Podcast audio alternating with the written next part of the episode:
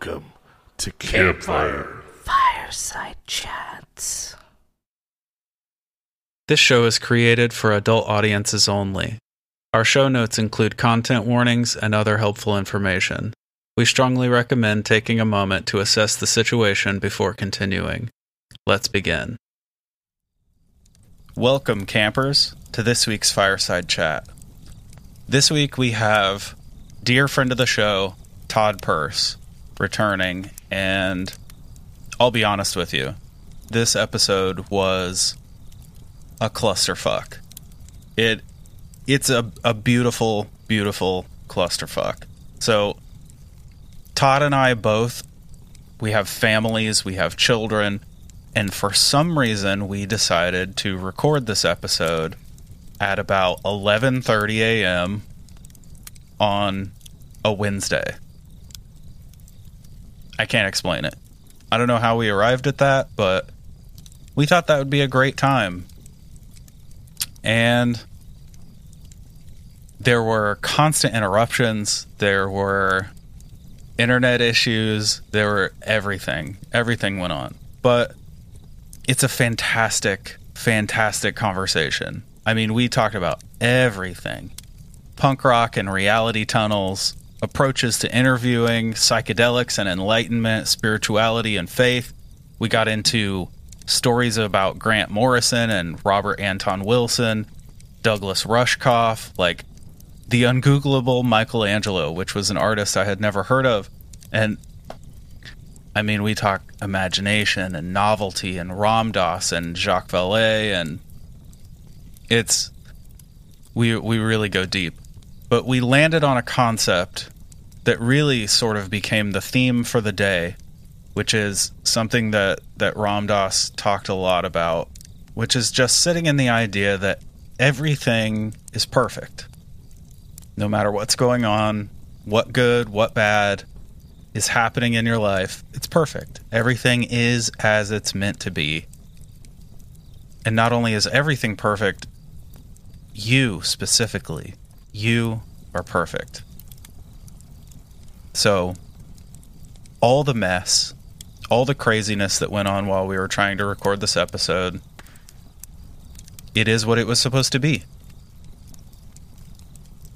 So sit back, relax, and enjoy this fireside chat with Todd Purse.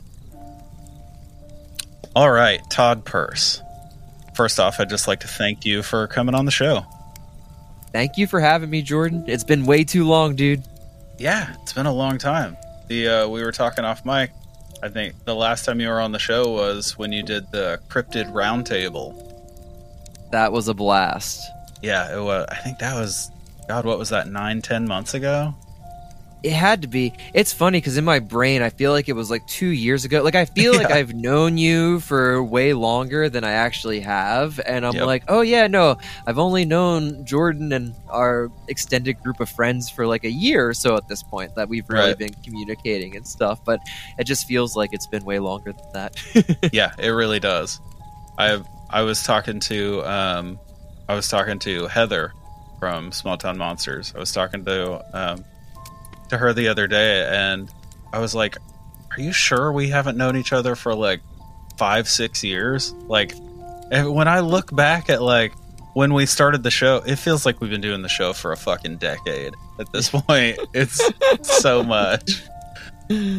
But then again, when That- like an anniversary or something comes up, I'm like, damn, it's been a long time.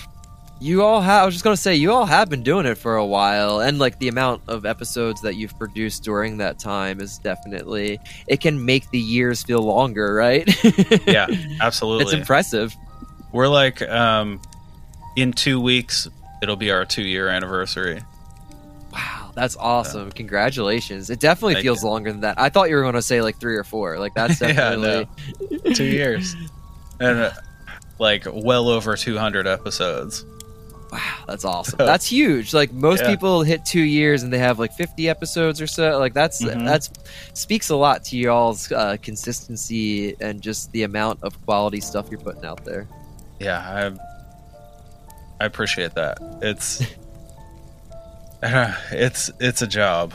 It's definitely like you you have to you have to take it super seriously. I mean, you know, you hit what what did you say 300 and some daily podcasts you did? Yeah, Was it- 430 I think was the the last daily one I did. So, yeah, it Yeah. definitely it's one of those things that, like you said like it didn't feel like work when I first started it, and I think once it started feeling like too much work, that's kind of when I knew that it was time to uh, change directions or, Yeah. or shift what I was doing a little bit more. Because I mean, especially for what I was doing, where I'm just kind of I was doing a daily uh, episode talking about what I made that day and posted, and like if it started taking away from my enjoyment or the time I got to spend from creating the piece of artwork, that's when Yeah. I was like, okay, I think I have to shift what what, what my goals are. What is my goal with this?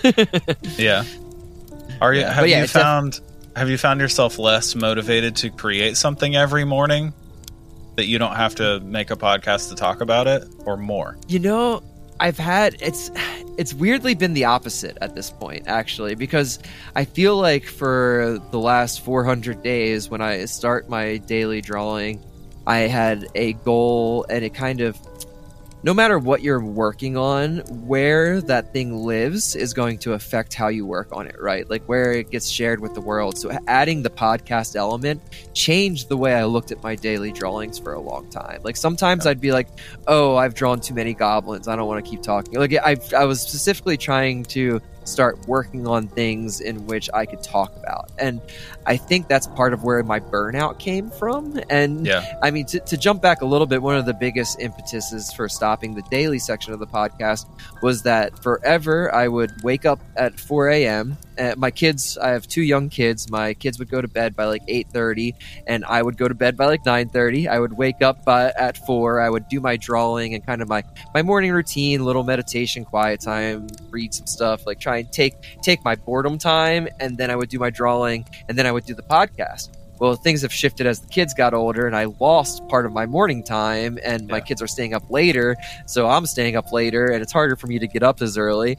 And I started being like, okay, I'll just skip the do nothing time. I'll skip over the meditation, the reading, the the, the fun, like kind of let my brain rest and explore things.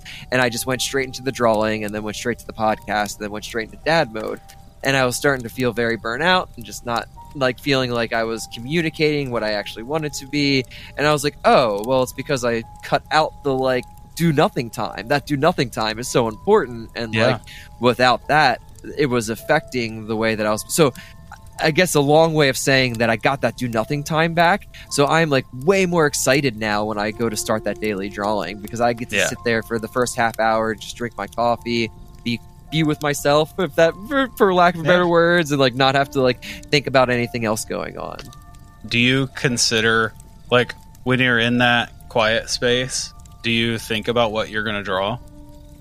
It pops up for sure. Like it's Yeah. one of those things that like it's brains are funny, right? Like the mind is so weird. Like I'll tell myself like like I'll specifically be like, okay, you're not opening social media, you're not opening the phone, you're not going to think about work. You're just going to let your brain wander. And I do do simple things like I'm a big I'm a big fan of the 478 breathing where you just four you breathe in count uh, uh, with a count to four hold it for seven seconds and then breathe out with a count to eight and that's Yeah. kind of like my little like i do that to like i feel like if i'm counting i can't think about other things but it does creep in and eventually i'll be like ooh i think i just got the idea but that's usually when i know it's time to stop that part and move on to the drawing and like move on like once that idea kind of bubbles up and i like can't get it out of my head that's usually when i'll move on i don't have like Yeah. a i do this for this amount of time and like you know, it's not that rigid but it's just like something pops in and i'm like ooh i want that. And a lot of the times I get asked a lot like how is it hard to come up with all the ideas and stay inspired? And I am very grateful for the fact that I find myself on the opposite end where I have so many ideas I want to execute finding the time to do them properly is more of my trouble than finding the yeah. the ideas if that makes sense That's a good and I problem to have.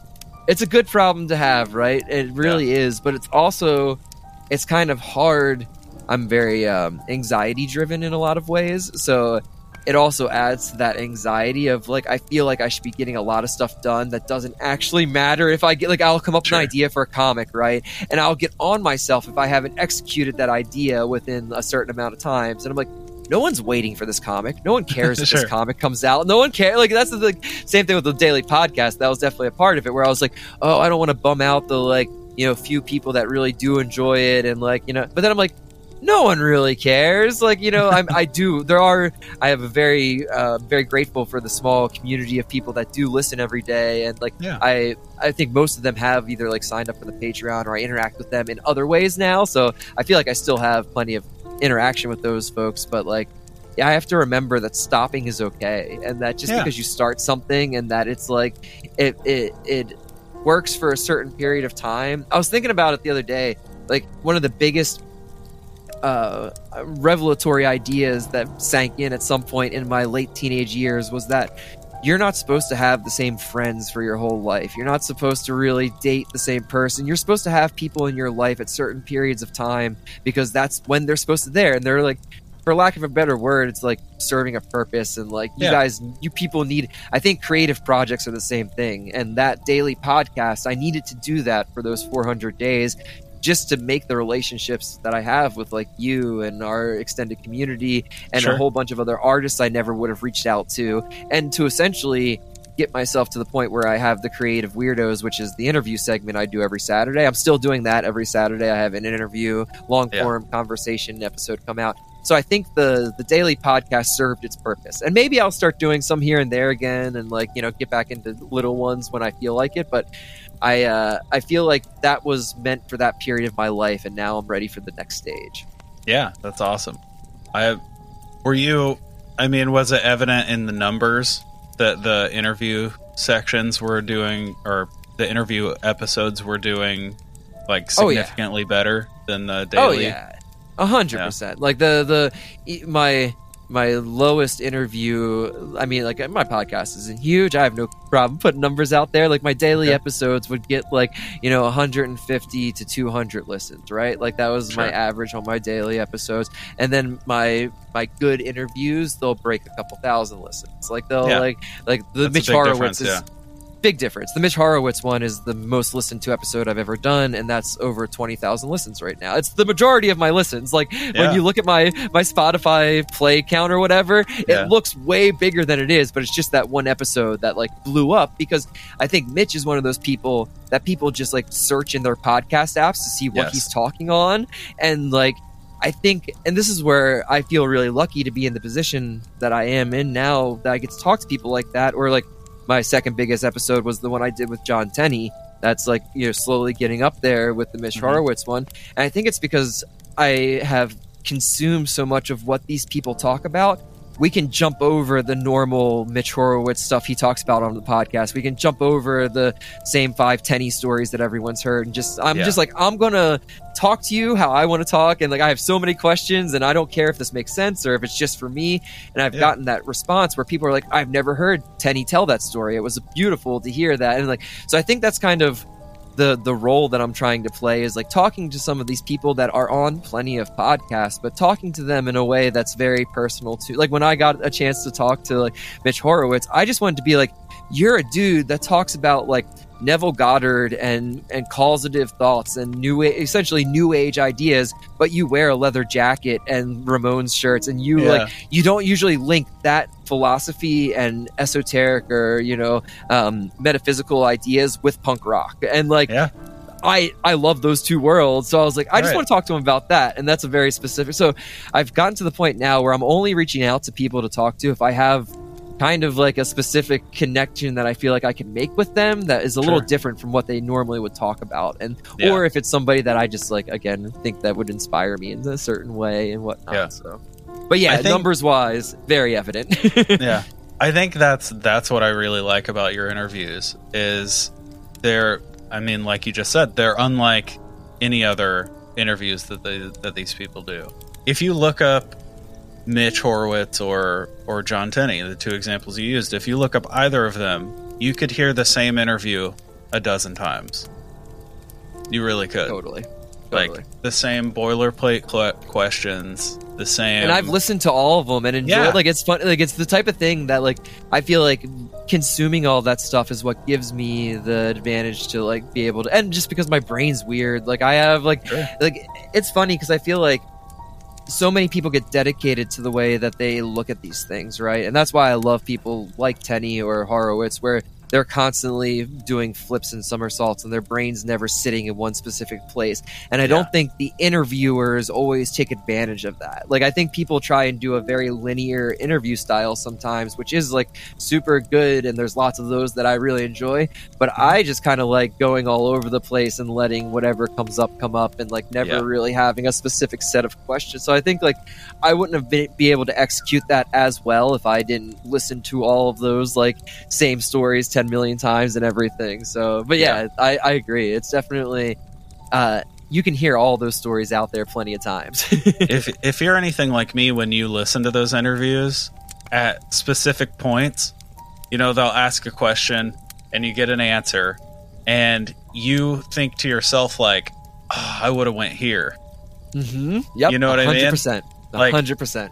Like that's not what I want to know. I want to know this. Why didn't you ask Yes. this? Yes. No, Tenney is a great example of that because he'll bring up the punk rock stuff all the time on his own, right? But no one really goes down that rabbit hole with him. No one ever explores that as much as like, you know, and I didn't go like fully into it and whatnot, but those Tenney's media knowledge is almost as interesting to me as his paranormal knowledge. Like Sure. his love of old comics and kitsch culture and stuff is what like uh, connects me to his thoughts as much as his like you know thoughts on ghosts and aliens and everything Yeah, else. And like I think that like sometimes these people that are bigger thinkers and talkers in these areas get pigeonholed and people Mhm. only they they know the the certain talking points and those talking points probably do lead to bigger numbers and like probably Sure. do lead to like more plays and stuff like that so like i get like certain certain uh marketing aspects for lack Yeah. of a better word but, But, uh, it also at the- leads to a much less interesting interview. Totally which is what i'm in it for like i'm Yeah. I'm in it for like when I close the Zencastr window, I want to leave being like, oh shit, I want to go make stuff. I want to like, I want to Yeah. leave feeling kind of inspired. Like I was just saying, I got to talk to uh, Steve Berg recently for my pod. He just started a podcast recently. Have you been familiar with him at all? He's been on a few other podcasts. I don't He's think like so.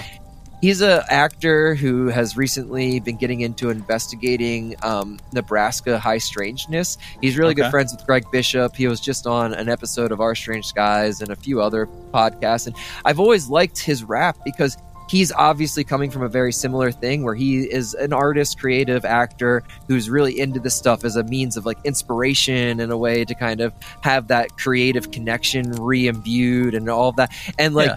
he has that same kind of almost like uh, you get to play dumb a lot. Like you get to be the outsider in this. Like I'm the artist that comes to the paranormal circle. I'm not a paranormal. I'm not like a dude that's in, steeped in this stuff hundred percent. Where like Tenney, people say paranormal and then everything else. Like you know what I mean? Like Yeah. like me and Steve are actor artists first, and then we're we're into the weird stuff, and that's like Yeah. where we kind of revolve around. Where like Tenney or Horowitz or all these people that are very well rounded people, it's paranormal first. So I like to get into those other aspects of them besides just the paranormal stuff.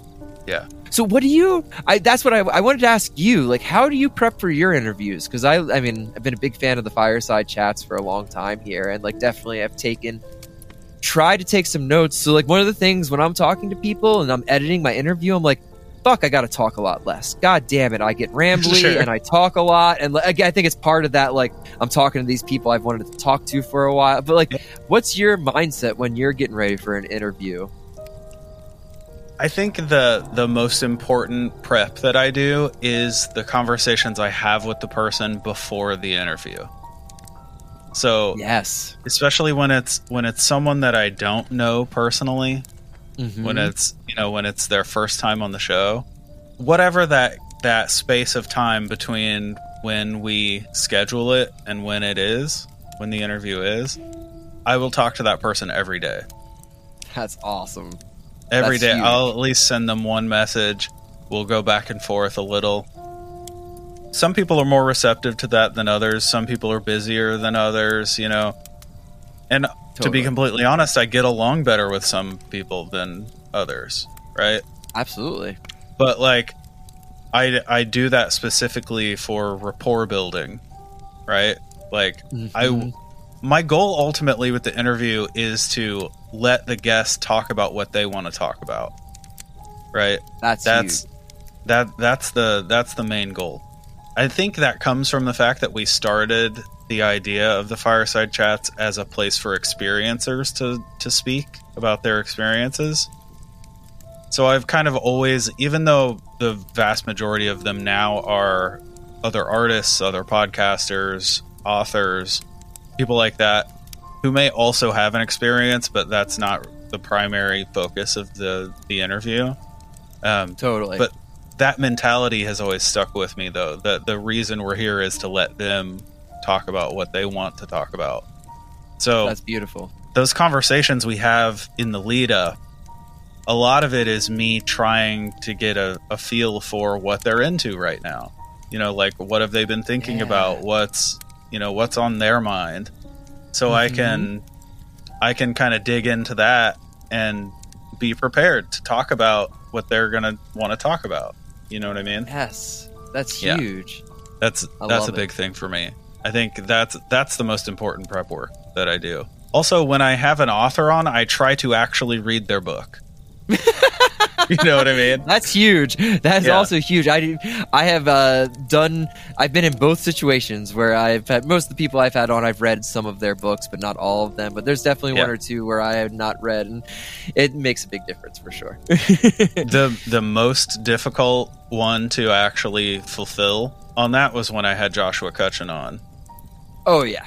Oh and yeah. I had like I had like a month to read um, Ecology of Souls, and it's like two thousand pages. I was like- gonna say that's a two monther. I think it took me. Yes. Uh, no, it probably took more than two months for me to finish both books for sure. Yeah. it was a. It was a, and like it's a, a beautifully written book. It's not like it doesn't slog. It doesn't like, No. but it's just it's thick. It's thick Yeah, in, there's in all the all the right ways. Yeah, totally. Absolutely. And I've read it two more times since I had him on the show. It's like it's one that you go back to, and every time you read it, you're to find something else that another wormhole Oh. for your mind to fall in. A hundred percent, a hundred percent. That's awesome. Are you? Have you checked out his new book at all? The Fairy Films uh, No. compilation he put together. I think you'd really dig it, dude. I think you'd really like. There, there's a lot of really fun writers in there. I just, uh, I haven't finished it yet, but I just read like a. I've been skipping around, just kind of reading Yeah. from people I know and stuff and whatnot, and like. There's something about this anthology format for Fortean writing that I have been loving. Like, I, I really like the, uh, the Deep Weird book that, um, uh, excuse me, Dr. Jack Hunter put out l- last year or earlier this year. I can't remember. Time's weird. Yes. Um, but the same idea as like an anthology, a bunch of writers, and like there's something about that just picking a writer, reading eight to twenty pages of it, and sitting it down, and then being like, "What do I want to? Do- oh, look, here's another little one," and like just, just these little Yeah. piecemeals that make make the Fortean stuff a little bit, uh, I don't know, digest in a little different way. well, it, it lets you tackle an, an individual concept. Totally. You know what I mean? So when you um, when you get those giant tomes like like Joshua Cutchin puts out, you it you have so much you have to break almost page by page just to like soak in what you've just read. You know what I mean? It's but- so true. And I think that's why those anthologies are doing so well. Why they're so such a good vehicle for Fortean stuff because you can do that 8 to 15 pages. You have a sing basically you they're usually it's usually a single concept, right? yeah And you you can take the time to digest that. You there's no pressure to like go on to keep going. Yes. You know, I found the first, especially on my first read through Ecology of Souls, I was rushing to finish it before I interviewed Josh, and like, I there's so much that I just plowed through and didn't take time to actually consider. You Yeah. know, Totally. another great anthology series is the Feminine Macabre series. Yes, absolutely. yeah. That the new issue just came out, right? Their new Yeah. book, the new that installment. I was trying to Yeah. think the right word. Yeah, the new installment. That's awesome. But I haven't actually read any of those uh, Feminine Macabre books. Have you read them? Yes, they're fantastic. Are they awesome? I haven't Okay, read gotta the newest one, but um, I originally picked up the odd installments because uh, Heather Moser is in those, and I wanted to Mhm. read her pieces. But I eventually bought them all because they're just so good. They're That's awesome. yeah, they're they're incredible, and there are tons of female like researchers and writers in this field that honestly don't get a lot of attention, and it, it's a great vehicle for that too. I discovered a, a ton of the, my favorite follows. I discovered through those books. So That's huge. That's so cool. No, Yeah. it definitely is. It's filling a nice space for sure, and I feel like there's so many more voices that are um, just kind of coming out, especially in on the female side and things that like. yeah, There's a lot. Of, it's just starting. It's really cool. Like, I need to Yeah. catch up with that stuff. I got to check them out. That's Yeah. awesome. A question I had for you, if you don't mind. yeah, sure, I, I'm super in uh have been thinking about a lot like I I go through different phases as far as like what I'm listening to and consuming and like I always have a string of like weirdo stuff and paranormal things and whatnot but recently I've been like on the opposite end and getting more back into uh a lot of process stuff. I've been really Yeah. geeking out about just like listening to artists talk about the way they make things and stuff like that. And like, Yeah. it's funny because I've I found that I'm finding more I'm learning more about like the Fortean by accessing it through those methods than through just like reading Fortean books or listening to paranormal podcasts and stuff. And there's a uh, a magician writer dude that I really like, Jason Louv, and he often says one of the things he tells people that, that are asking him how to get into magic and esoteric for the first times. He's like, you can find more uh, about esoteric and magical practices from non-esoteric and magical works than you can from actual tomes of magic. Like there's so much out there, and I've really been embracing that and like kind of like putting a you know Fortean lens on listening to people talk about comics or movies or like these other things that I'm super Yeah. interested in. What what gets you there? Like what what do you what do you consume these days that's not like uh, weird stuff or true crime stuff or things like that? Like do you do you find yourself oscillating to to things that are completely outside Yeah. of this world, but then like picking out those things and be like, "Oh, that guy just said something that he didn't even know was super insightful in our little world." yeah. I I think for me that it's got to be music. It's got to yeah, be because the the same way that you fall into um, listening to people talk about the process uh, with comics and film, like that's how I am with music. Like, for instance, for the last month or so, I've been I sort of rediscovered the band Polyphia. oh, awesome. Yeah, and um, listening to them talk about their process, and it's there's so much magic going on there. There's so That's much, beautiful. dude. It's Dude. and it, when you listen to it, you're like, yeah, this can only be the result of a magic ritual. you know what I mean? But like, Absolutely. yeah hearing them talk about it just like okay so for instance i tim henson their guitar player he built this insane music studio in his house it's like he he had it built when the uh when the pandemic hit and they were he just wanted a space in the house Okay. right? And it's I mean it's a ritual space. Yeah. It is 100% a ritual space. It's dude, 100%. just all the like aesthetic touches, all the like the house is the room that he had he had this studio built inside his home and it's it's a hex not a hex it's a trapezoid okay. shape so that there's no there are no flat walls for sound to bounce directly off of right Yes. and like and it's for this technical reason but there's also there's something so it's magical like sacred about it geometry. yes it's like he had this trapezoid built inside his home with floating floors Yep. and like it's it's all just so ritualistic. You know what I mean? Totally. Like, no, yeah. absolutely. Those are the type of thing. Like I, I bring up the Joshua Cutchin line all the time. That like, I feel like one of the best things that the paranormal or this type of stuff can serve is to remind us that we're living in a magical world. That the world doesn't need to be re-enchanted. That it's very enchanted. And I think Yeah. that's true. But I think one of the things that is like the best part of it is to give you that worldview and apply that worldview to other parts of the world and the culture. Like to take that and look at music or look at art or cooking or comedy or cutting the grass or landscaping or like and applying that same thing to there's there's this idea of I don't want to say gamification because it's not like this modern type like I don't want it to have that like modern marketing cliche Yeah. but like this idea of play that I think is very left behind in a lot of ways. And like, if you can take that idea of like looking at everything as like, how are they playing within the universe? There's so much more that can be gained from it. And I don't know, the.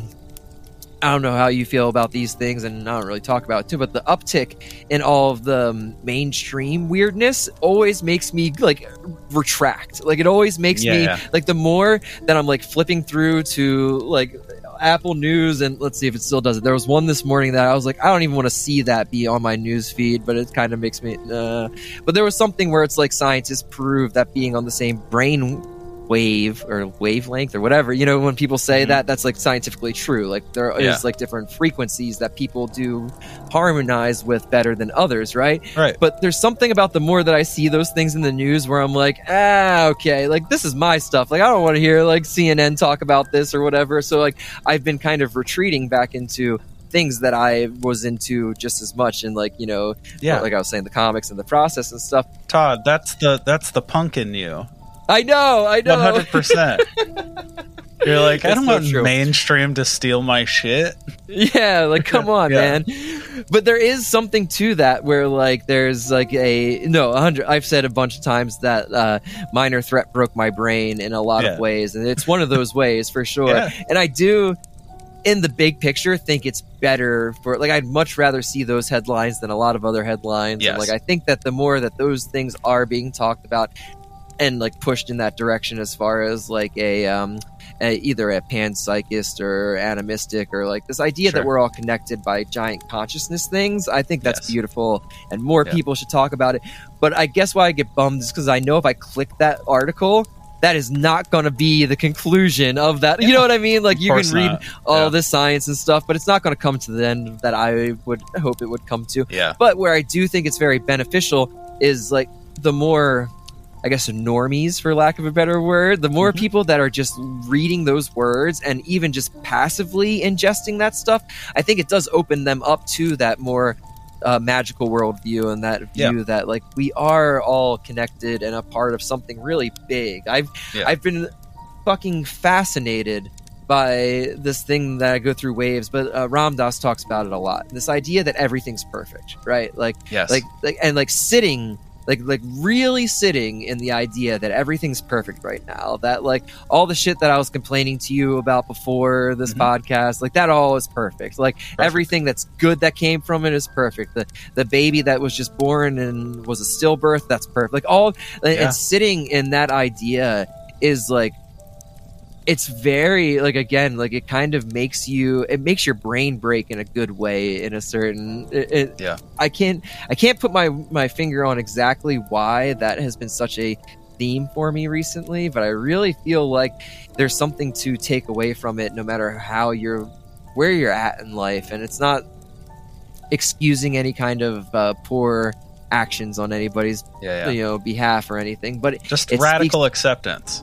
Exactly. Radical acceptance and the tr- like the more that I've gotten to talk to people that are way smarter than me and the more that I've gotten to interact with I don't know, just a very wide uh, scope of worldviews, the more that there's this one consistent thing that people come back to and that there's there's something going on. There's a hand guiding this thing. There's there's a there's a person behind the scene. There's an there's an oz. There's something that's Yeah. happening and it's all purposeful. And like people's definition of what that guiding hand can be very different and very Sure. like you know it can turn some people off and it can like get people other people really excited and all of that stuff. But there's something about that idea that everything is perfect the way it is right now and that there's something kind of guiding all the chaos is really special to me I don't even know how I got there from what we were just talking about. To be That's honest, okay. Jordan.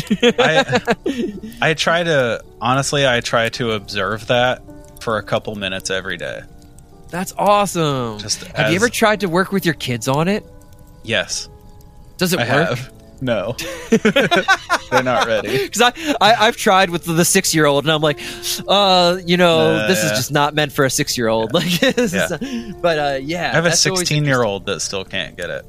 Um, and like it's one of those things that I think about all the time because it really is about leading by example and it's about like like you taking the the couple minutes every day to remember that and like the only way that they're actually going to grok it it's not about like giving them the right talk or the right book or the right information it's about Showing showing, them. via how you live your life and like Yeah. that's something that I'm fucking bad at a lot of the time Sure. like I'll Yeah. be having like a meltdown in the kitchen and be like oh shit my whole family's taking this in and like Yeah. even though they're not like standing right in front of me it's all it's there and like mhm. i think that's such a important lesson to learn in life even for people that aren't parents and especially in the weird time that we're in one of my favorite thinkers uh, douglas rushkoff he talks about ai a lot right now right because everybody talks about ai right now but Sure. he's he's one of my favorite people to talk about these subjects because he has such a different and unique and surprisingly very positive view on this, but he's been talking about this idea a lot that the proper way to train AI is not to try and filter what it's being fed or like we have to treat it like it's the toddler in the back seat. And that toddler sees us yell and flip off the person that just cut us off and they internalize that. And the only way and you can't do that and then say, but you don't do that. You do something Yeah. different. You have to actually not do it. And you and that's Yeah. the way we have to treat AI and this new culture that we're birthing right now is we have to lead by example and if we want these things to be something that supports and makes humanity even more beautiful that is an option that future Yeah. exists and we can tap into that but we have, have to lead show it by to example Yeah. exactly and i think there's Yeah. something really special about that idea Yeah. Yeah. yeah, that's that's big. I mean, totally it it's tough. It's it, it's difficult. When I was first when I was first considering talking to my kids about that idea that everything is perfect, just to like sit in that for a couple minutes. You know what I mean? I I struggle with it sometimes. You know what I Yep. mean? Like it, No, it's hard for me. At 36, it's hard for me to even just for 30 seconds. Some I mean some days I'm not going to get there. yeah You know what I mean? It just some days it's just out of reach. But Yep. I I think it's really beneficial though when I can when I can manage to get to that space. and it's all just about the let me think of the way the way I want to put this because like that's one of my favorite parts about dudes like Ram Dass because they talk about it like uh, there's this beautiful beautiful interview that Terrence McKenna does with Ram Dass. They're in Prague and they're at this restaurant and there's just so much so much Yep. good stuff. But there's one point where Terrence McKenna is like, don't you worry. Like how are you ram dass all the time? How do you incorporate the flawed being of richard alpert into ram dass? And how do you do that in a way that's genuine and not just like brushing over it essentially? I didn't word that nearly as well as terrence mckenna did obviously. But ram Sure. dass says essentially I made it my thing. Like I made my fuck ups my like I leaned into it and I made Yeah. them the thing to show that everybody fucks up no matter how different or how connected you are to the universe or any like the most spiritual people are gonna fuck up and that's okay and usually the best stuff comes from those fuck ups. And the, the so like so like the fact that like we can't always hold that idea that everything is perfect in our head like the better things and the fact that we're just trying is really good. And he also talks about how it's it's almost, almost comes down to like linguistics like certain ways of phrasing these ideas are going to click better with other people. Like i think a very similar idea to that this is all perfect is w- uh, something else that a lot of esoteric and uh, spiritual thinkers will talk about where stop and think about what it took, the series of events that it took for me and you to be born and to be having this conversation. Like how much shit had to go fucking wrong, right, and everything in the middle. And Mhm. one little tweak, like one little thing differently. I think about this all the time with my kids. Like I, we had our second baby two years ago, right, and before we were trying to get pregnant and it wasn't working. And then my wife stepped down from a very well paying very big job put us in a very different financial situation. Mhm. and we did that knowing we were going to we we were cutting out some of the money that was coming in and we were about to make a situation trying to make a situation where we're going to have more money coming out by having a second kid right? Yeah. but while she had that job we never we didn't have any luck. We tried for almost two years. As soon as she left that job she got pregnant like almost right Yeah. away. And then there'll be times when we're financially strapped right now and i'll be like fuck why didn't she just keep that? Like, you know like Yeah. like that thought is not gone from my head or her head. Like you know like it's in both of our brains.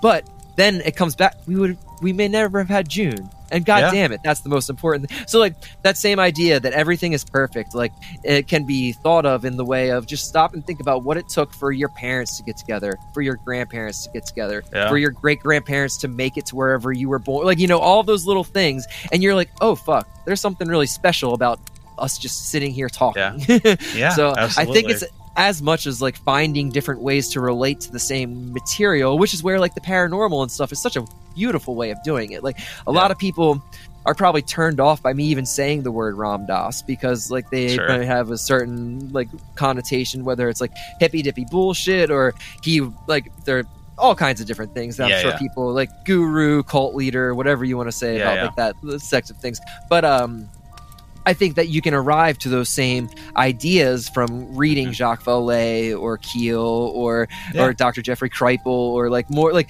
you can get to the same ideas that these very spiritual, esoteric, phil- philosophical thinkers get to via things like the uh, Bigfoot or UFOs, and that's where I'm like, oh, the world fucking rules. That's awesome. Like, that's where Yeah. I get really excited and stoked about things. it's all the same. Yeah. Right? Exactly. Yeah, and and, you you, were- can you can slip through the looking glass on that stuff too. Like it's when you have those days when you can't get to everything is perfect. That's perfect too. Yes. Yes. You know what I mean? Hundred percent. Like- yep. Yep. And you can. That's very true. it's this is just a No, really that's- quick way of saying everything you just said. No, I, I need somebody to be more succinct. I'm very rambly, and especially after Wednesdays are coffee meeting days, so I drank Oh, a yeah, ton of coffee before we uh, logged on here. so I'm back extra rambly. But dude, Yeah. you were brought up with more of like a Eastern type of like what what kind of Sure. uh, spirituality were you exposed to growing up? I remember we touched on this, but it was different than a lot of people, right? sort of um hippie blended with Quakerism. Yes. Okay. Totally. And like you, it's so funny because so I just had a conversation with Chris Ernst, who um, is a wonderful movie maker. He's on Where Did the Road Go all the time. Really thoughtful magician and just smart guy, right? Yeah. He was brought up like his parents were followers of Meher Baba, so he was brought up in a house where like that's what he that was his religious exposure, right? And that's Yeah. and I was talking to him and I'm like, you're one of the only people I've talked to that hasn't had like a full on rebellion against the spirituality that you were brought up with. You don't have this like religious trauma that is, Mhm. like such a consistent thread in like almost every from artists to musicians to paranormal researchers. Like everyone has that, it seems like that I talk to, right?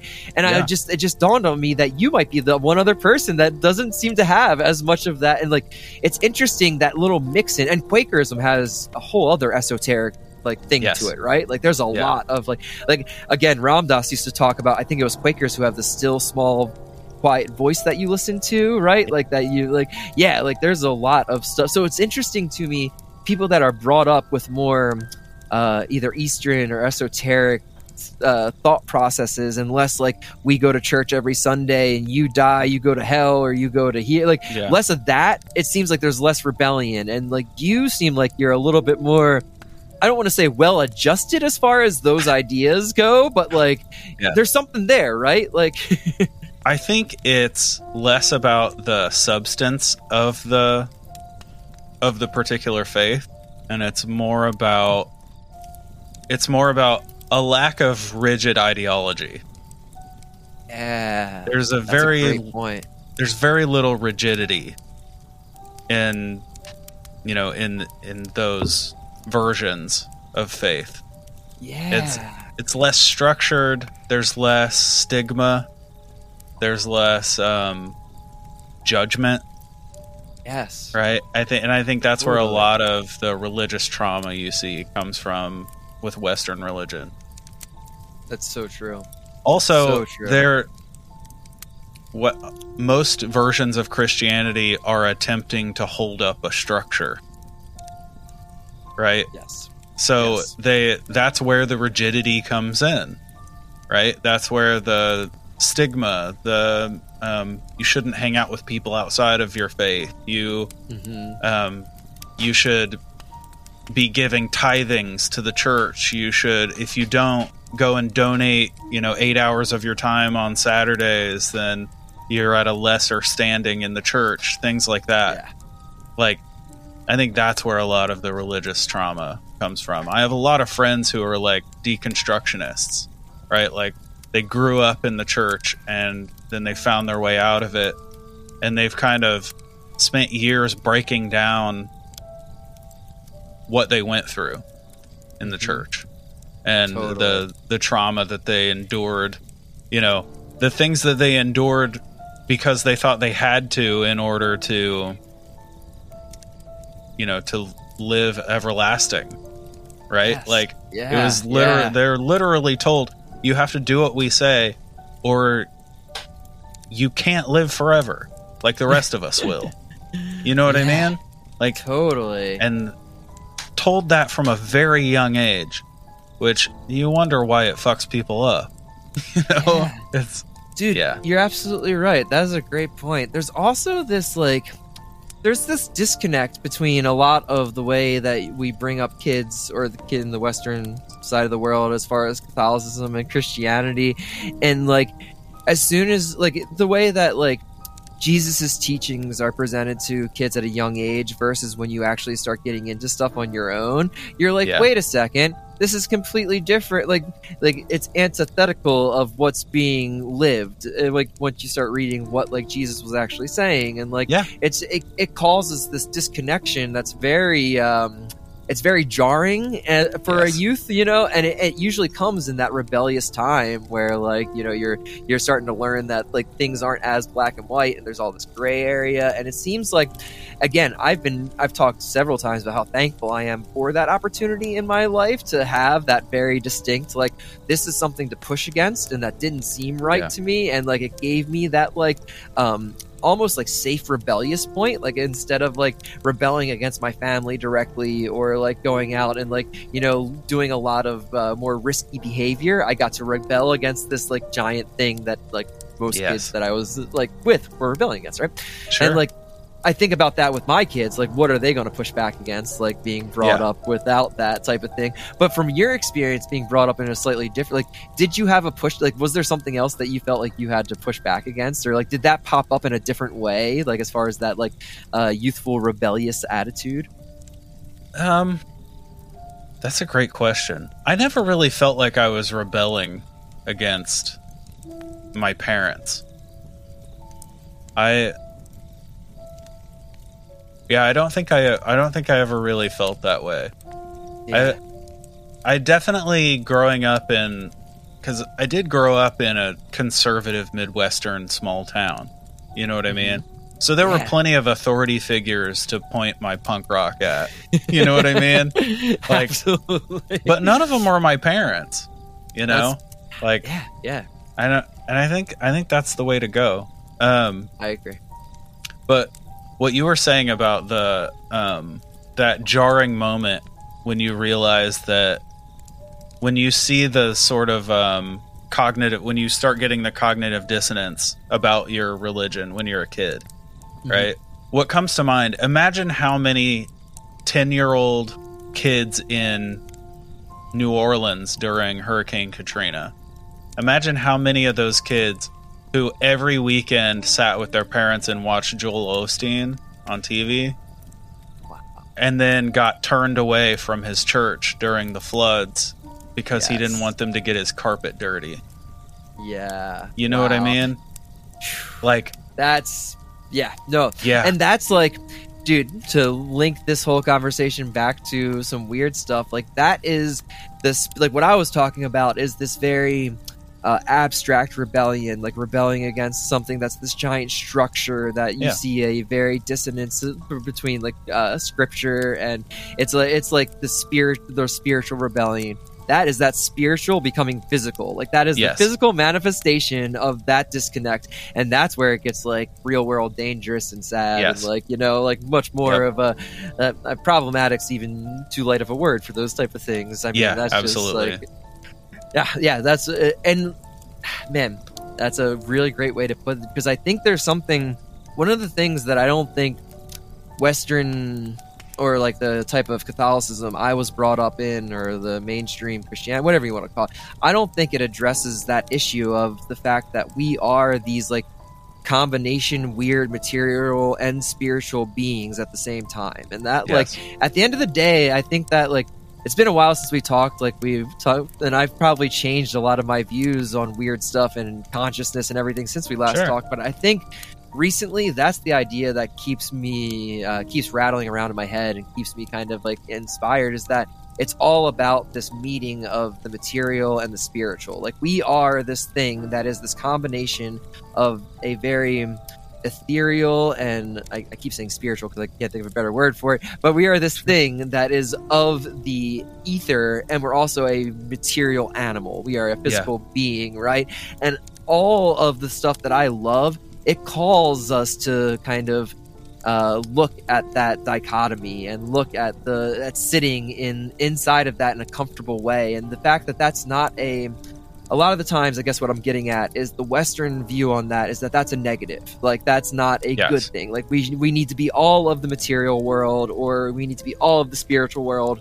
Where I think the the real sweet spot is in the middle. Like we need to be right? constantly searching for that spiritual connection, but not leave behind the fact that we're material. And I think that's Yeah. why like the UFO is such a beautiful example, or like a Bigfoot, or because it's all of this stuff that's combining these uh, very kind of esoteric and uh, it, again ethereal spiritual things and putting them inside a metallic metal craft or like something that we can Right. interact with it makes me think of this terrence mckenna rap where he's talking about uh, it might actually be in that Ram Dass interview actually because he's talking about how he loves and really respects eastern philosophy thinking and he thinks that it can get you somewhere that's you're supposed to go like he Yeah. is saying that like that is like what he if, if he was going to say there was a truth to the universe that would be the truth but Yes. the problem is taking 15 5 10 years to sit there and form a practice and become a you know essentially like somebody that can connect to those things via meditation or things like that is kind of bullshit in his eyes when you can go to south america and take Yeah. a couple mushroom five grams of dried mushrooms in a dark room and Yeah. have that experience because that is the spiritual becoming material like the mushrooms and hallucinogenics to him is it's a representation of us. It Right. it's it's that combination it's a way to experience the spiritual via a material a physical material. And that's the exact same thing that maharaji told Ram Dass that like yeah it makes sense that westerners need the mushrooms or the acid to get to this place because you are a materialistic culture. So you're coming at this from a materialistic point of view where like and he his whole thing was that when he when Ram Dass gave Maharaji these huge hits of acids and Maharaji or Neem Karoli Bab Neem Karoli Baba was essentially like yeah like this is old yogi medicine that they used to use before they realized there's more direct connections to the space. And Yeah. you westerners need the material to connect to the spiritual but that's just a part of your evolution. You're going to get past that essentially is what he was saying. And like but i think there's something i don't know if we do get past that. I think we need that like since we are material beings of a material plane we need both Yeah. we need the mushroom to kind of or we don't need them but you know what i mean like we need Uh, that yeah. that connection yeah sorry that was a long ramble no, it's what's funny is just a few days ago I listened to Duncan Trussell explain that exact concept to Rainn Wilson. dude i I almost don't- listened to that interview right Yeah. before we started this and i didn't Oh for my God, that's it's hilarious i gotta go listen to that it's great Yeah. okay awesome. Yes, it's Awesome. Um, that's so cool because his new book is all about oh no, like uh, sorry, it wasn't Duncan Trussell. It was um, Pete Holmes oh, Pete Holmes that's awesome. tells Rainn Wilson about it. Yeah, That's cool. Now I did start that one, and I I can't remember why I had to stop, but they were like kind of getting in it. Like they didn't seem to Yes. agree on that. I don't know if it was that. don't. There was something where they were not because, but yeah, I haven't listened to it all the way through or got to Yeah. that point, so I need to go back and check that out. But that's beautiful. Yeah, absolutely. Yeah. Um, but yeah, that's that's a super important concept to me personally. I think dealing with the fact that an individual is as much concept as it is physical being. You know what I mean? Like yes, hundred and percent. that's that that spiritual whatever it is right? There there's something beyond the physical. And i i think of it as like the concept of who you are what you are right? Exists separate from your physical being.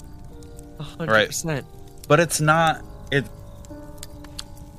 it is separate in that it's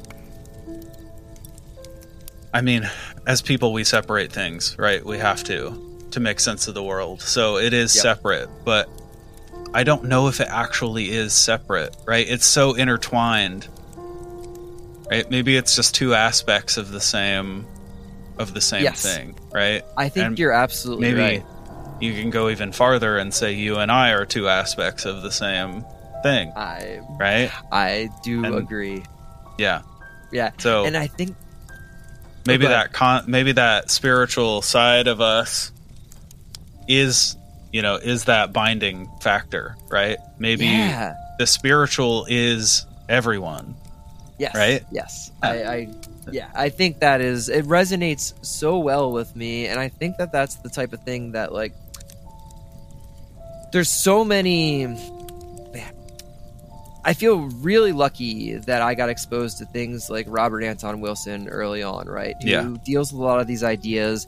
And one of the things that is the best thing that he's ever put out there is the idea of reality tunnels, right? And the Yes. idea that like you can sit in other people's reality tunnels and the whole goal is to kind of acknowledge what you just said that we are of the same cloth and that we are of like the same we're Yeah. connected in certain ways and like everybody's reality tunnel is only as real as they empower it to be like you can Yes. shift reality tunnels at any time and again that gets back to like some of my favorite uh, weird encounter stories or like favorite ways that like these other beings communicate with us.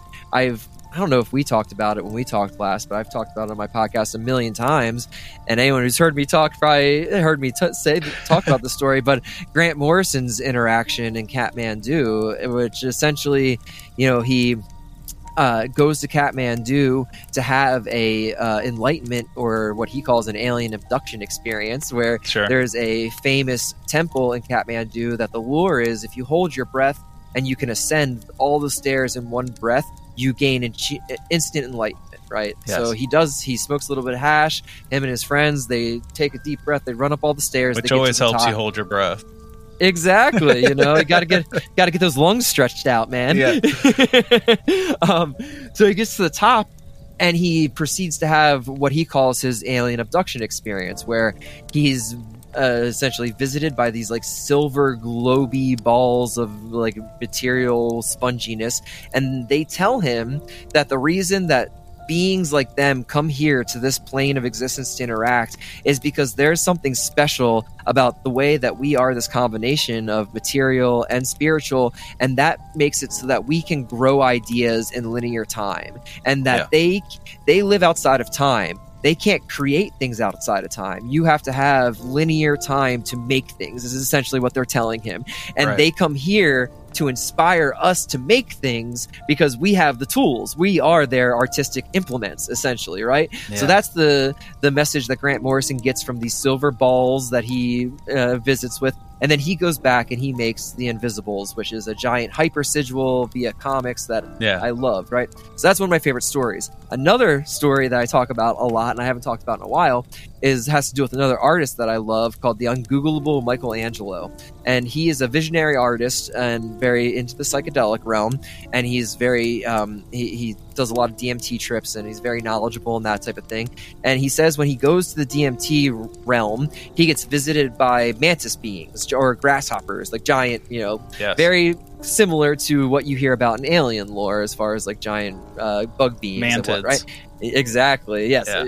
to a t and he made this decision one time he's like i'm going to hit this dmt i'm going this realm and i'm going to ask them why do you come here? Like i know why i'm smoking this dmt and coming to visit you guys but you guys seem to be like this super powerful being that's outside of time and space. Like why are you coming here to visit us? Like how come i send up this bat signal that is dmt and you guys show up? Like what's going on here? Right. so he, he does the DMT and he asks them, and he says, "So why why are you interested in hanging out with me?" And they say the almost exact same thing that those silver orby things say to Grant Morrison that they need to come here to plant ideas. This is their idea Right. farm, and they can't grow ideas without linear time. So they come here to inspire and to create. And I'm like, God damn it, there's something to that, you know? Right. Like that's the type Yeah. of stuff that like gets me really excited. And like I think there's something so special about us as a as a thing that we are this combination, this self-reflective combination of spiritual and material beings that like uh, again to bring up Douglas Rushkoff he says we're squishy and the squishiness is our power. And I think Yeah. that's right. If we look at it right we have the ability to do this thing that is like traverse time and change and create. And it seems like even from like greek mythology that's what the gods were after the gods were bored they were sitting outside of time and space and they needed something to like, you know, so like Yeah. there's something about play and creation and like all of this that ties together really nicely for for my weird little brain yeah, yeah. No, mine too. Um, I think that's also that's another reflection of the the ethereal and the physical, right? Is the idea that of the idea, yes yes right? The the 100%. whole concept of taking something ethereal and turning it into something physical. Mhm. Like, Yeah, that's. I Are think you- That's, that might be at the core of everything. Oh, you are a hundred. Have you ever gone down the Alan Moore YouTube rabbit Oh, holes yes. of idea space? He has Yep. this one talk that is my. I've used this a bunch, but he he uses the example of a chair, and he's like, the idea of a chair is so much more important than the physical chair because the physical chair is going to degrade, it's going to break, it's going to go away, and if we lose the idea of the chair. We can't rebuild the chair right away. It might be Yes. hundreds of years until we come up with the idea of the chair again. So Yeah, we can't lose the idea. The physical thing is only part of it and it's the smallest part of it. And I think that is such an important concept, especially when you look at how culture shifts these days, whether it's like languages going away or just like tons of books that will never be republished or never be reprinted or like I know there's lots of things like with the internet digitizing and stuff, but even that is not as as permanent or uh, it's Yeah. not the same thing as a physical again like there's something special from taking those ideas and making them into a physical object like the book or like a painting that gets lost when it gets translated to zeros and ones there's not Yes. the permanence or the like there's there's not the same uh, magic behind it for lack of a better word yeah. I think I think that's right. Yeah. Who knows that Or we could be stuff- wrong about all of it.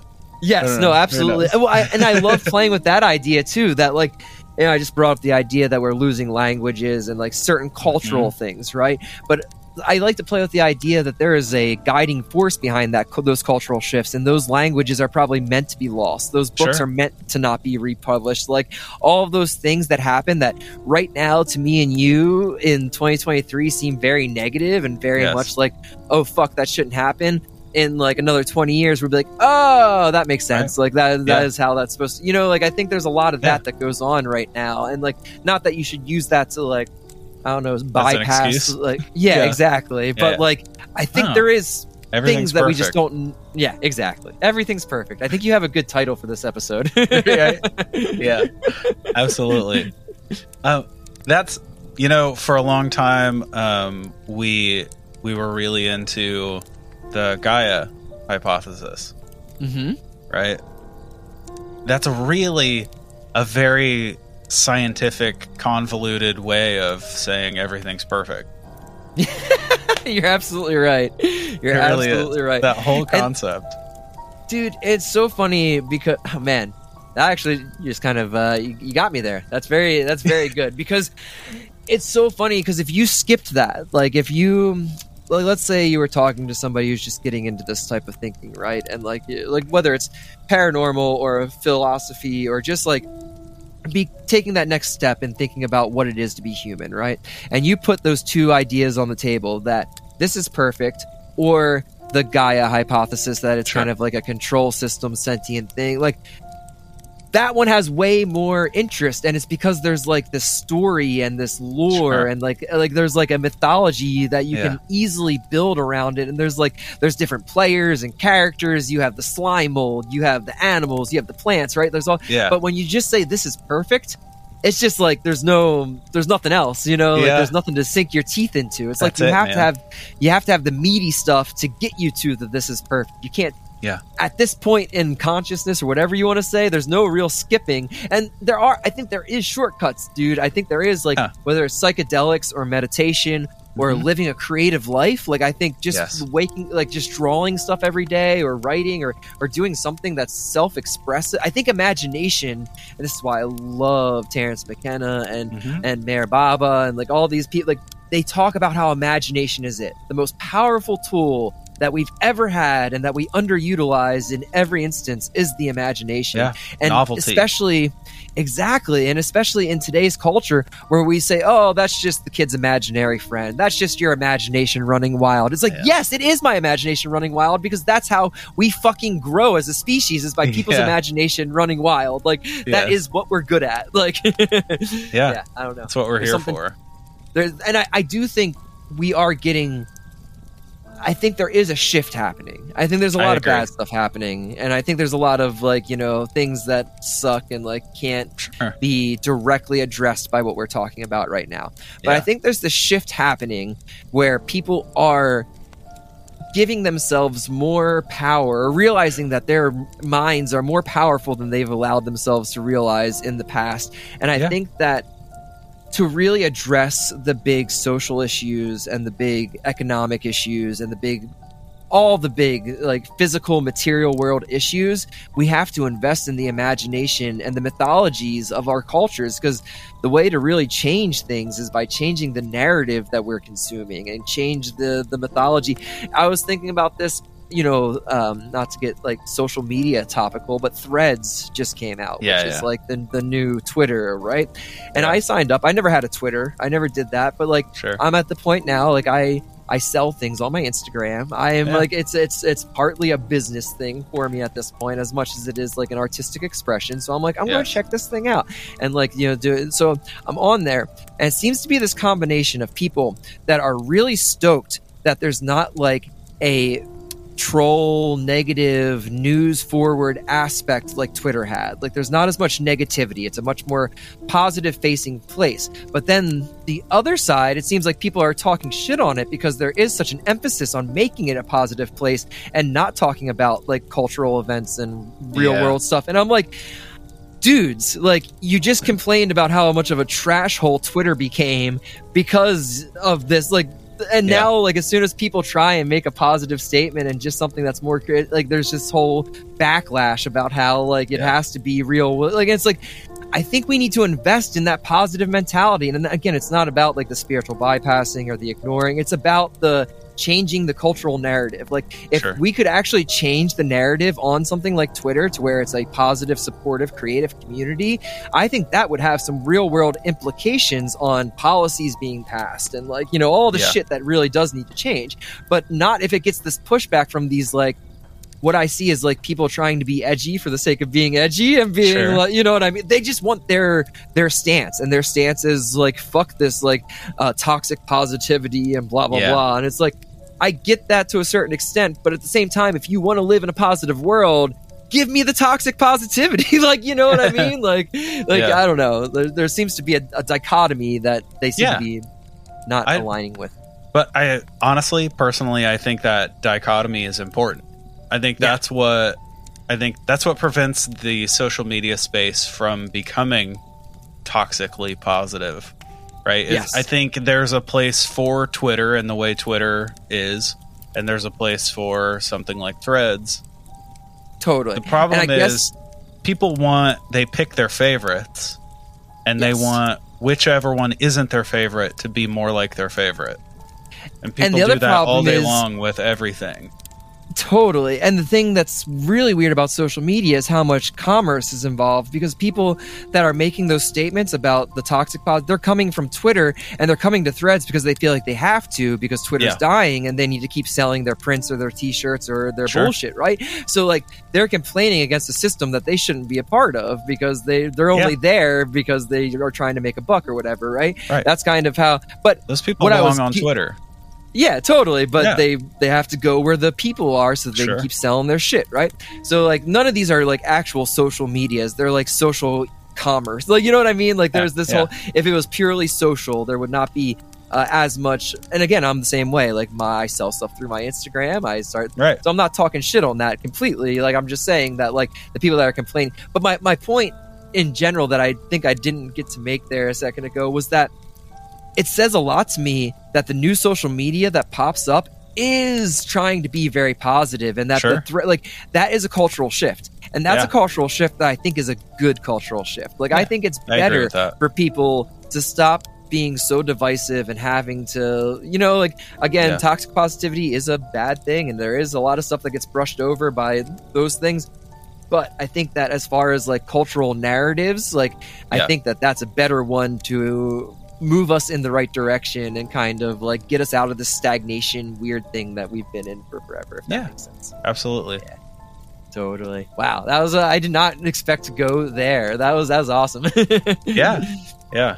I I think I think it's probably I think it's probably a good thing. It's Yeah. it's definitely a good thing to see. Anytime something new comes up and it manages to gain traction and it's positive in any way, I'm I'm impressed by that. totally You know what I mean? Looking I at the last decade, I think it's it's amazing to me when something manages to be popular and not harmful. Yeah, Because- that is a sad statement, but very, Yeah. very true. And I like, mean, we've I do. we've been eating so much garbage for so long. You know what I mean? Like it's it's so true. yeah. And I think you know, I, I'm, I am. I was talking to. I had a comic book roundtable a little bit ago with uh, Chris Ernst, who I brought up earlier, and Super Inframan, and they are way more tapped into modern comics like they still go to the comic shop every week and read the comics and like ke- they've kept up with like the marvel cinematic Sure. universe a lot more than i have and they were explaining to me how there's the shift away from like the dark deconstructionalist thing that has been since like Watchmen in the 80s, Sure. uh, you know, kind of taking over this uh, whole genre. And even in like the Marvel movies and like the, you know, DC movies and like the Superman versus Bat, those narratives are starting to shift from like this very kind of anti hero, like very Yeah. deconstructed to more of your classic, like, um, superhero, not golden age, but like your pure hero. Your, and I, I think those cult those cultural narratives shift when they need to. And i think like Yeah. that deconstruction period that we went to eh, like culturally and um, societally is so important. And like i still love those works of art and like what it's done for society. But i think the rebuilding process is has begun. And like that's where i'm focusing. That's where i want my like my energy to be going is not in further deconstructing the stuff that's existed for so long like whether it's Yeah. batman and superman's relationship or like anything i'm more interested in where does all of this weird novelty ramp up take us and where Yeah. what can we do at this really important juncture in our weird little time on this blue ball that's like spinning through the space you know Yeah. Yeah. I, I i think think- it's a beautiful time for creatives is what i'm getting at Absolutely. I think, and in the same vein of how much garbage we've eaten in the last 10 years, in the last 50 years, especially in the realm of film and comics, it's basically been ruled by disaster porn yeah for the last Yes. 50 years. Totally. I mean, all these like I mean, we grew up with images of destroyed cities and, you know, relationships crumbling and the fact that the main narrative of superhero stuff became how does the city that these battles going down in react? Like how do you sue a superhero for destroying your house or your business? That is a fucking bummer. Like god damn it that's not what superheroes were supposed to be. There was i can't remember who said it but there was someone who said i love grant morrison's work. And one of the reasons i love his work um, versus a lot of like an alan moore's work is and I can't remember who said this, but someone else said it smarter than me, is that Grant Morrison wants to take us to the superheroes world and wants us to be part of the primary colored, big, bombastic, beautiful, anything can happen. We are all superpowered. Alan Moore wants to take the superheroes and bring them to our real, Yes. gritty, gross world and make them more human. yeah. And fuck that, honestly. Like I am way like like, like give me like I want to go hang out with Superman in the Fortress of Solitude. Like I don't Yeah, want yeah. him to come hang out in Wilmington, Delaware with me. like Sure. like you know what I mean? Yeah. Like I, I don't know. Like I think there's some, but I think that shift is happening. I think people are getting more into the idea that like we don't have to be relegated to what we see around us and make these like you know like this deconstruction thing we can reconstruct into something that's new and different and like i think the impl- implications are always so far in the future that sometimes people don't see them but i think those things are happening faster too i was talking to somebody the other day about ai and how the people that are designing these systems and like silicon valley in general they came up on this culture of like Terminator and 1984 and Orwell and like these dystopian science fictions. And that's essentially like what they are putting into practice, right? Like that's essentially like, like this, the, the stories they are. Oh, did I lose you? Okay, well, Jordan, you just left. Um, this is also recording on my end, so I'm just going to keep talking here. hey, Jordan's back. sorry. It's My, okay. uh, my router went down. That's all good. I was like, I just kept going, and then I was like, he hasn't responded at all. And then it went black, and I was like, oh, okay, there it goes. But I figured Sorry. you'd be back. oh, it's all Yeah. good, man. I am. Yeah, I, We I think I made the point that I was going to, to try to make there. So, Cool, cool. I mean, yeah, I think we should probably wrap up. let's do Um, it. We got we, you got an hour and a half here, probably a half Yeah. hour of uh, of ed- at least a good solid forty five minutes after edits, I'd say. At least. Yeah. Um, Ah, man. yeah. Okay. So before we go, tell the people where to find you, where to follow you, and uh, anything awesome you have coming up. Yeah. Uh, so, like we mentioned at the beginning of the podcast, I don't do the daily art podcast anymore, but there's still weekly sa- interviews that come out every Saturday, and I've been really excited about the ones I have coming up and have been putting out recently. So you can find that at Create Magic Podcast. I'm going to be starting a new thread, a new um, feed that's just the creative weirdos, so people don't have to search through the 400 daily podcasts to get to Yeah. the interview segments. I've gotten some people, so so by the time this comes out on Friday, I'll probably have the Creative Weirdos feed up too because I'm working on it now. So then you'll be able to. I have about a little over 50 interviews there with people like yourself and Mitch Horowitz and John Tenney, and then a bunch of artists. I just got to talk to Ashley Dreyfus recently. He's one of my favorite artists. So yeah, that's been my main focus as far as podcasting now is getting into the interviews. And then as far as art stuff, you can follow me uh, on Instagram at Todd DE85. Um, I have uh, prints, t-shirts, all that stuff, comics and zines at createmagicstudios.com.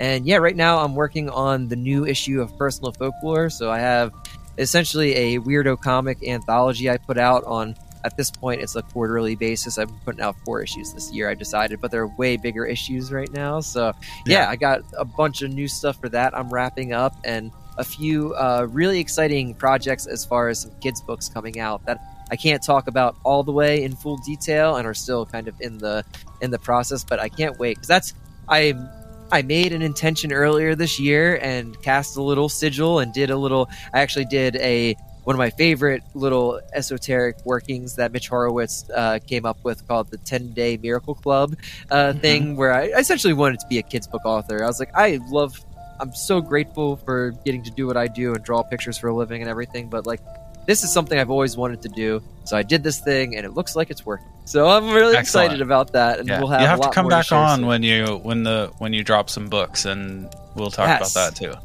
And I need to have you back on Creative Weirdos because I know you've been uh, working on a lot of new creative projects yourself that I would love to get into the Yeah. nitty gritty as far as what that's yeah, been I'd love to you. do that. Let's Love set it up soon. Anytime. We'll do an evening record for that Yes. one. Yeah, Yes. we'll- make sure we can make that work. All right, and um, if you if you're interested in in what Todd's doing, links for everything he just mentioned will be in the episode description. So definitely go check that out, dude. Thank you so much for doing this. Anytime. Thank you for asking me. I'm always honored. It's always again, it's been way too long since we got to hang out and like yeah, I'm I'm feeling like we're gonna hang up and I'm gonna I, I got that feeling I was talking about earlier where I'm ready to go make stuff and feeling real Good. good after this conversation. So Good. very thank Um, you for having me. Thank you, thank you, thank you. From the bottom of our weird, possibly alien, maybe ghostly, probably cryptid hearts for listening. We absolutely love having the chance to discuss all these wild creatures and events every week, and it's your continued attention that allows us to carry on. We want to get to know each and every one of you, so please come and check us out on all the socials at campfire.tales.podcast on Instagram and Facebook, at campfire.totsau on Twitter, and you can also visit our website at campfirepodcastnetwork.com. If you love the show, please rate and review it. It's what truly helps us continue bringing your weekly dose of the strange and unsettling. And a special thanks to Greg Martin at Reverent Music on Instagram for his contributions to the beautiful music that you hear every week under the debrief. You can find more of his tunes at reverbnation.com slash reverent.